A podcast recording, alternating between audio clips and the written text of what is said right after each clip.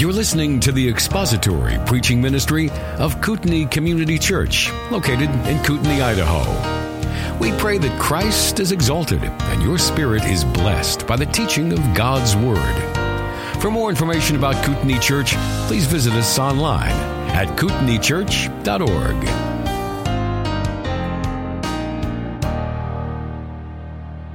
Well, I'm a little bit excited for the sermon today because for the first time since we began the book of Hebrews, when I asked you to turn to a passage, eleven verse thirty-nine, I can see on my Bible at least the end of the book of Hebrews. So you see, we are up here at the top of this. We have this road to run all the way through here. We get to the end, and this is the finish line down here where the white, that's like the end zone. We cross that, and we've scored something at the end of Hebrews.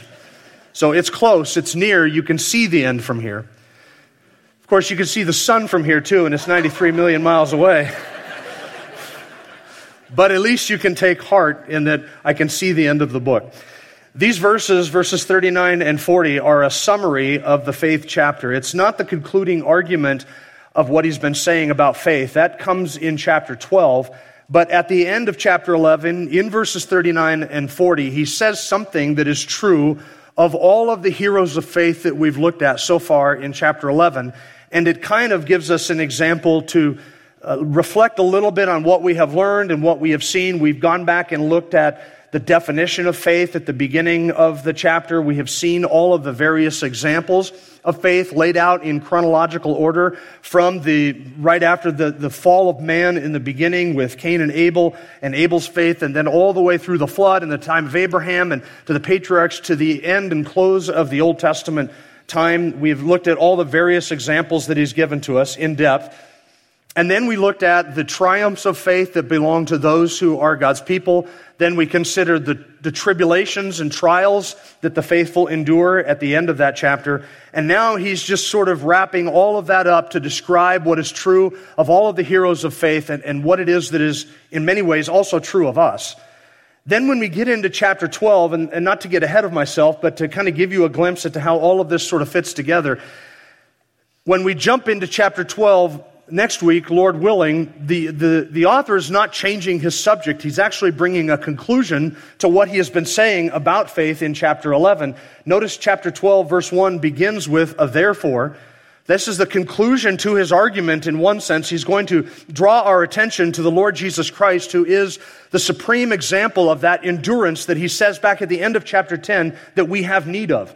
Those of us who go through the tribulations of faith and suffer through the afflictions and the reproaches and the seizure of our property and, and being reproached for the name of Christ, we have, he says at the end of chapter ten, great need for endurance. And then he gives all of these examples of people who endured those very things and yet persevered all the way to the very end and finished their race in faith. And then in chapter twelve, verses one to three, the, the ultimate example of one who endured hostility from sinners for the joy that was set before him, that is the reward that is to come. We've been talking about the reproach of faith and the reward of faith. Well, Christ is the ultimate example of that. He's the ultimate example of one who endured reproach from sinners for the joy of the reward that is to come. That's chapter twelve, verses one through three. And then the author is not switching gears when he starts talking about the discipline of God's people, those who belong to him. Because we may get to the end of chapter eleven and we read through all these people who endured these physical afflictions. Well, in chapter twelve, beginning in verse four and following, he talks about the discipline that belongs to us as sons. And lest we think that when we go through adversities and trials and tribulations, that these things are wasted or that they are proof that we do not have faith. He said, no, these are the very things that God uses to refine and to purge us of sin and to bring discipline into our lives. And that's a good thing. So those adversities, rather than being an evidence that we have no faith, are actually an evidence that we belong to God. Because if we didn't have those things, we might begin to question whether or not we truly belong to him and whether faith is really something that we even have in this life. If we don't If we don't have the reproach that belongs to faith, then we ought to be questioning ourselves whether or not we even have truly genuine faith. And then there is in chapter twelve the fifth and final warning passage in the book of Hebrews, and that's connected to faith as well. We might even say that these last two warning passages in the book of Hebrews, the one at the end of chapter ten and the one at the end of chapter eleven, sort of bracket his discussion of faith in chapter, sorry, the end of chapter twelve, bracket that discussion of faith that's in chapter eleven. See, at the end of chapter ten, he talks about those who fall away, in whom his soul has no pleasure. God says that of those who have not faith and shrink back to destruction. Then he goes on to talk about the nature of true saving and enduring faith, the persevering faith that keeps us all the way through tribulations and reproaches and gives us the, the reward at the end. And then after applying that and give us an example of that and, and answering objection to that in chapter twelve, we get to that fifth and final warning passage in chapter twelve, and the the argument, the purpose of the author is to say, see, this kind of faith that I talked about in chapter eleven, that I said you needed to have back in chapter ten, that kind of faith, if you have that, then you are promised the eschatological blessings and not the eschatological judgments. That's chapter twelve. Those who have that faith in chapter eleven, they get the eschatological, the end times blessings and not the end times judgments. When God shakes everything, he quotes from the prophets, when God shakes everything, those who have that true faith will persevere all the way to the end. Okay, so that's how chapter ten, chapter eleven, and chapter twelve all fit together. But that's something we'll have to cover next week when we introduce chapter twelve. We are now in verses thirty-nine and forty. Here between these two warning passages, right on the heels of all of these examples of faith, read again with me verses thirty-nine and forty. And all these, having gained approval through their faith, did not receive what was promised. These Old Testament saints awaited the arrival of God's promise. That's the first thing he tells us of, of these who have been faithful in chapter eleven. And second, then, they also will enjoy with us the fullness of its ultimate fulfillment. Verse forty, because God has provided something better for us, so that apart from us, they would not be made perfect. See, he's, he's answering an objection that the reader might naturally raise at this point, and that is, why is it that those in the Old Testament who had this faith didn't receive everything that was promised in their lifetime? That's the objection that he's handling here. God has a purpose in this delay. He has a purpose for it, and that's what the author is describing here. So let's look first at verse thirty-nine. These Old Testament saints awaited the arrival of God's promise. All these, he says, at the beginning of verse thirty-nine, this is the group of faithful from Abel in verse four all the way through to, to those even in the intertestamental period that he described had a fixed hope on the better resurrection.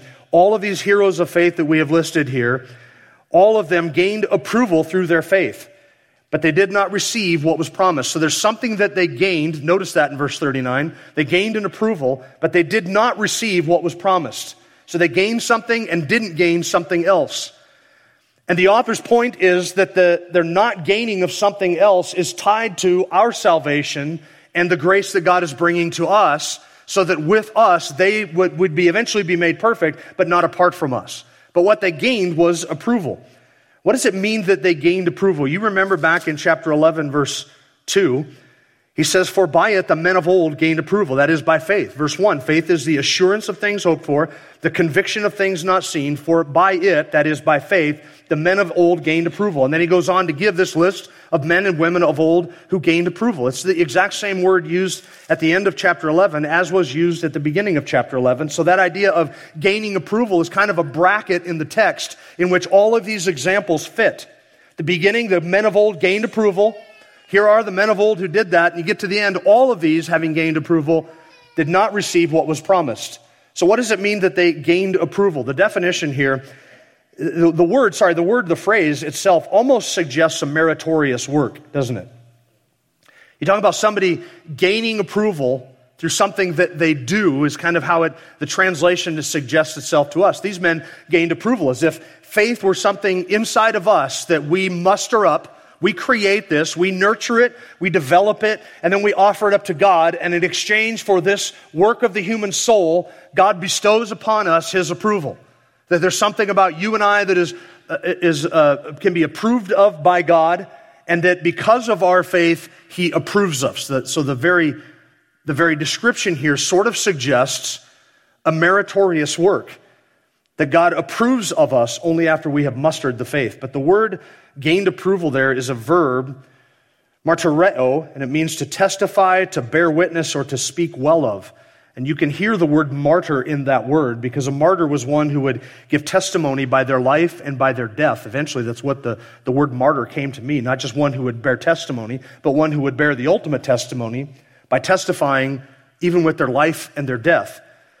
The word means to be well spoken of or to have a good reputation. It's used A few times in the New Testament, Acts chapter six, verse three, therefore, brethren, select from among you seven men of good reputation. That's the, that's the word, the very same word, men of good reputation. Acts ten, verse twenty-two says of Cornelius that he was a righteous and God-fearing man, well spoken of by the entire nation. That's the phrase, well spoken of, one who has a good reputation or who is well spoken of. The same is said of t- Timothy, that he was well spoken of by the brethren who were at Lystra.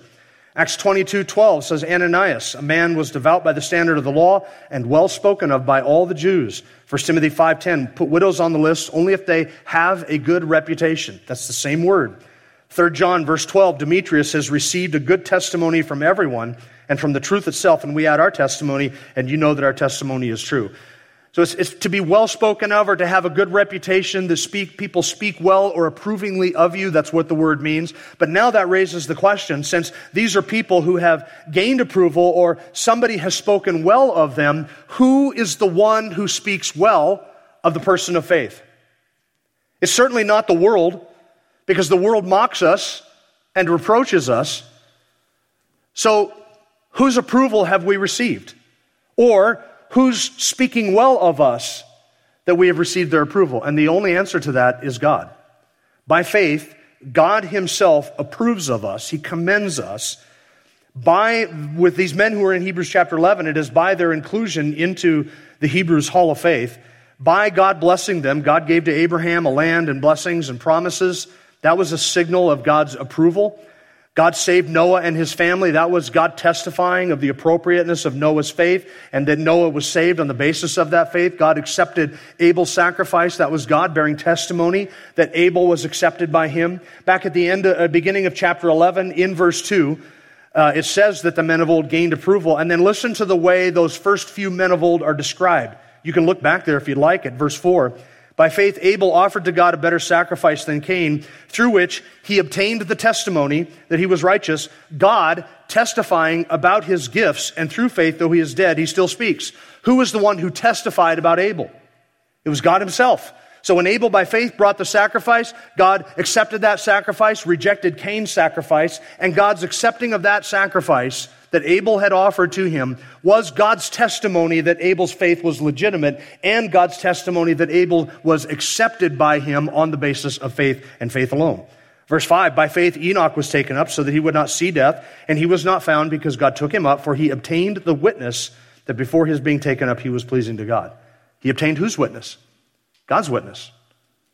Not everybody gets to be taken up into heaven and not suffer through death, but Enoch did. Why? That was God's testimony, God's declaration to all of mankind that Enoch had faith. Verse six, and without faith it is impossible to please him, for he who comes to God must believe that he is, and that he is a rewarder of those who diligently seek him. God's reward to the faithful is God approving of and granting testimony to them of his acceptance to them on the basis of that faith. The one who has faith believes that God is, and that he is a rewarder of those who diligently seek him. And when God gives the reward to the faithful, fulfills his promises to them, that is God's approval, is a demonstration of his approval to them. This is the faith then that is the simple trust that, that believes God, trusts his word, accepts what he has said. And notice how different this phraseology is from what the world does to the believers. God approves of the believer. We gain God's approval by faith, or approval comes to us from God on the basis of faith and faith alone. And how different is that from the world and what they commend and what they approve of? The world approves of fame and reputation and influence, power, wealth, notoriety, intellect, achievement, ability, accomplishments, beauty, skill. Those are all the things that the world lauds and loves. And yet all of those things are foolishness in the eyes of God. And what God approves of is faith. The world says, God should accept me because of my accomplishments. God should love me because I am so lovable. God should approve of me because I am so approvable.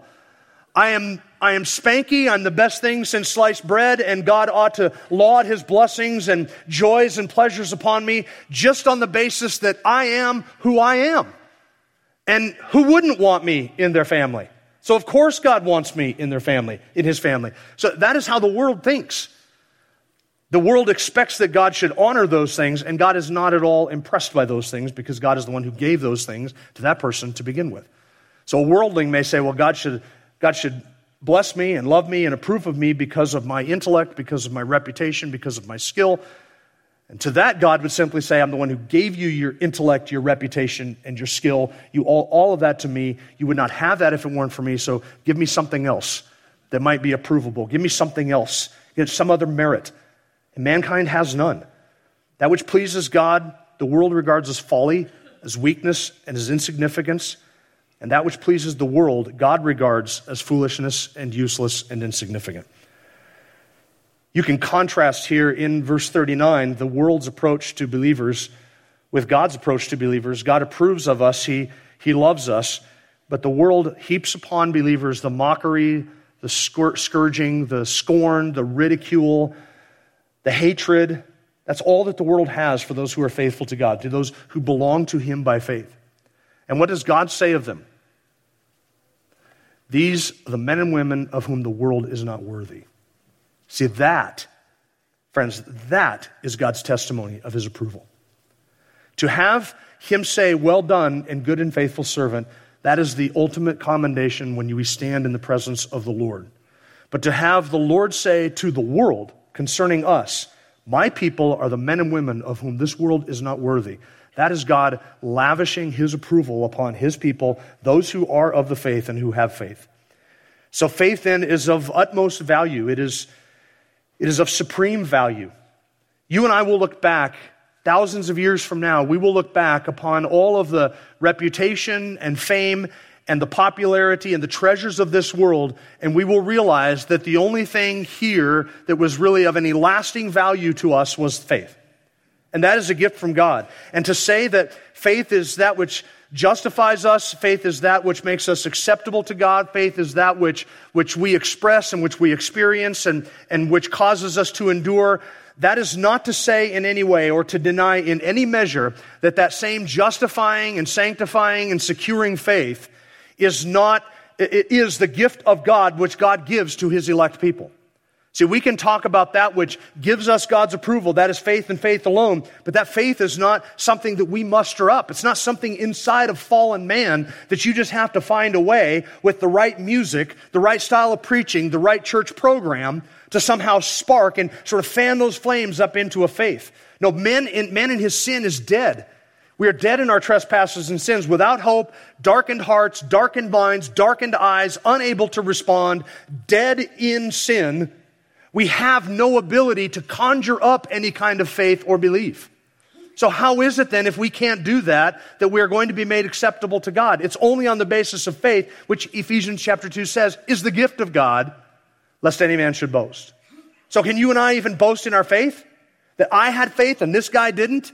So this guy's perishing and I get eternal blessing. This guy will perish in the eschatological judgments and I get the eschatological blessings. What makes me to differ from him? Oh, nothing but my faith. I can't boast in that because that's a gift from God. Because dead men can't believe. God must breathe new life into the sinner so that the sinner can believe the gospel, open his eyes so that he can see the light of the glory of the gospel of Christ, and cause him to see Christ as precious so that he will turn from his sin. That's God's work as well. Repentance is a gift. God turns us from our sin, breathes new life into us, and gives us the faith by which we are made acceptable to him. So it is all from God, first to last. Now you'll notice that this idea of receiving a promise, we talked about this a couple of times in Hebrews chapter eleven, that there, there are ways in which we receive promises and there are ways in which we do not receive promises. Remember, if you look up at verse thirteen, all these, that is Abraham and the patriarchs, died in faith without receiving the promises. And then if you look at verse thirty-three, it says, by faith they obtained promises. And now here in verse thirty-nine, they did not receive what was promised. So they didn't get it, but they got it, but they didn't get it. So what are we talking about with those three, those three statements? The, the author is not contradicting himself. He's not, he's not forgetting what it is that he wrote earlier in the chapter. It all depends on what promises we're talking about. Because there are promises, and then there's the promise. So some of the patriarchs received things in their own lifetime that they were promised, and some of them were promised things that have even to this moment not yet been fulfilled. See, we're promised a better resurrection. Have we received that yet? We have not received that, but we most certainly will receive that. But by faith now, we wait for the better resurrection, which is a promise that is yet to come. So there are promises that we receive by faith in the here and now, in this life now, and then there are promises that we do not receive until we die, and even a long time, possibly after we die, that we receive those promises. What is the promise to Abraham that he did not receive? The land. But what was the promise to Abraham that he did receive? A son. So some were promised things that they'd never received in their life. Others were promised things that they did receive in their life, but all of them were given a promise, the promise, and I think that it's that promise that the author has in mind here in verse forty. Let's look now at verse forty. The Old Testament saints will enjoy the, fulfill, the fullness of this promise's fulfillment. Verse forty, because God had provided something better for us. The because there indicates that he is describing here a purpose. There is a reason why those Old Testament saints did not receive what was promised in their life. It is because God had provided something better for us so that, apart from us, they would not be made perfect. Now, I said there is promises in the Old Testament and there are promises in the New Testament. Then there is the promise. What is the promise that they did not receive? There's one singular promise that all the Old Testament saints looked forward to and anticipated that they did not receive in their lifetime. The reason being is because God wanted them and us to be made perfect together at the same time. And because, and for that reason, so that they would not be reach the goal before we get to the goal, God delayed, and they did not receive the promise. Whatever it is that is promised, let me tell you what it is here in just a moment, it's described here as the better. God had provided something better for us. What is the better in the book of Hebrews? I give you a hint, he's a better priest who occupies a better priesthood, who's offered a better sacrifice, and shed a better blood so that he might initiate a better covenant and then give to us a better intercession so that he might grant to us better promises. There's one individual who is the better thing all the way through the book of Hebrews, and that he, by his ministry and by his sacrifice, brings to his people that which is the better. So God did not give them the fulfillment of the promises in their lifetime because he had something better for us. And that better is the Lord Jesus Christ. He is the promise that all the Old Testament looked forward to and anticipated. So in Genesis chapter three, he is the, the one, the seed of the woman who would come and crush the serpent's head. In Genesis chapter fifteen, he's the seed of Abraham through whom all the nations would be blessed. He is the prophet like Moses in the book of Deuteronomy. He is the servant promised to Isaiah who would come and do everything that Israel failed to do and fulfill all of the will of the Father. He is the rock who would give living water to his people, the bread of life who would fulfill the picture of the heavenly manna. He's the sacrifice to end all sacrifices, the seed of the woman, the virgin's offspring, the branch, the true vine, the good shepherd, all of those Old Testament images, all of those Old Testament pictures. He's the king who would rule the nations, of whom David was just a glimpse. And he is the resurrection and the life who gives to us the better resurrection. It's the Lord Jesus Christ. He is the, all the Old Testament shadows pointed to him. All the Old Testament hope are realized in him. All the promises are fulfilled in him. He is the thing that is better. So why is it that they did not receive everything that was promised in their lifetime? Because God has a much longer perspective on fulfilling his promises than we do. And he delayed in giving them everything so that the Messiah would come. And now we have received the benefit and the blessing of that revelation in him. And because God has delayed the fulfillment of his promises, guess what? All of us who are sitting here who are in Jesus Christ have now been brought into the salvific blessings in Jesus Christ. And thus we will experience all of the eschatological blessings that were promised to Abraham and his seed as well. All because of what Christ has done. Verse forty, so that apart from us, they would not be made perfect. That idea of perfection is not moral perfection. It's not ultimate sanctification. That idea of perfect, or that word translated perfect, has to do with bringing something to an end, to a completion, to its appointed purpose or goal. It's the teleos. It's the, the end result. So what is the goal or the end of faith? The goal or the end of faith is to stand on the other side of this life and in this world, and then to look back and to say with utter confidence, everything that God has promised to me and to his people, he has fulfilled all of it exactly as he said he would fulfill it. That's the end result. And we have, we are not brought to completion. They are not brought to completion. We are still not brought to completion even now. We have not been made perfect. They have not been made perfect. None of his people has reached the goal or the end of their faith. That is all still yet to come. so that we can see and attain to a better resurrection and stand in our flesh and see God and look upon him with our eyes and worship him in a new creation. That is the end result of our faith. That's the goal. That's the teleos. That's the completion. That's the perfection. And we have not reached that. They have not reached that. There is still the unfolding of all of God's redemptive purposes and plans until we reach that ultimate state of glory. But that is where everything is headed. So that we will be able to say with David, you will not abandon my soul to Sheol, nor will you allow your Holy One to undergo decay. You will make known to me the path of life. In your presence is fullness of joy, and in your right hand there are pleasures forevermore. That is the grand objective of our faith. To get to the end and to look back and to say that, now I experience and, and fully realize everything that God has for me. So why did they not see the fulfillment of that promise in their day? Why did they not see the heavenly kingdom in their day? Why is it still not perfect or complete or full for them? So that, verse forty says, so that apart from us, they would not be made perfect. This is the same idea that Peter expresses in Second Peter chapter three, verse nine, when he says, the Lord is not slack concerning his promise. He is patient toward all his people, not willing that any whom he has given to the Son would perish, but that all would come to repentance.